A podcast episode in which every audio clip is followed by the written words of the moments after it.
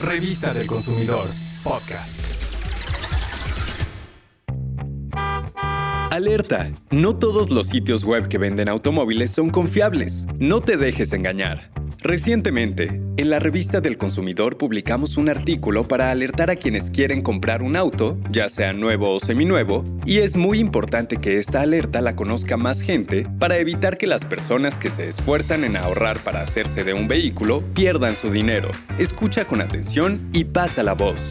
Algunas empresas que forman parte de la Asociación Mexicana de la Industria Automotriz dieron a conocer que encontraron páginas falsas que se hacen pasar por las marcas de autos verdaderas con el objetivo de cometer fraude y quedarse con el dinero de los compradores.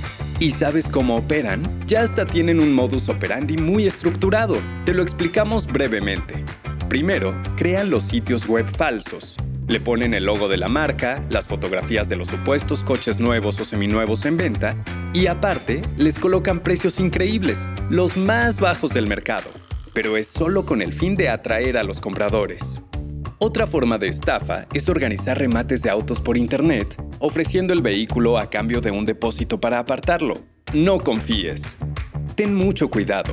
Como siempre te lo decimos, es de suma importancia revisar que el link del sitio sea el correcto y que antes de hacer cualquier transacción monetaria, te cerciores de que es la página real. Lo mejor es que vayas personalmente al centro distribuidor autorizado para hacer la compra. Debes ser muy muy cauto y desconfiado para evitar disgustos, pérdida de tiempo y lo peor, ser víctima de fraude.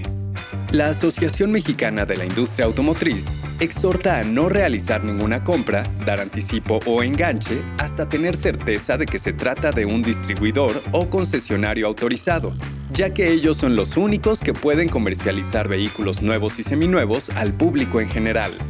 Para conocer las páginas reales de las distintas marcas de autos, te invitamos a consultar la revista del consumidor número 551. Revista del Consumidor, podcast.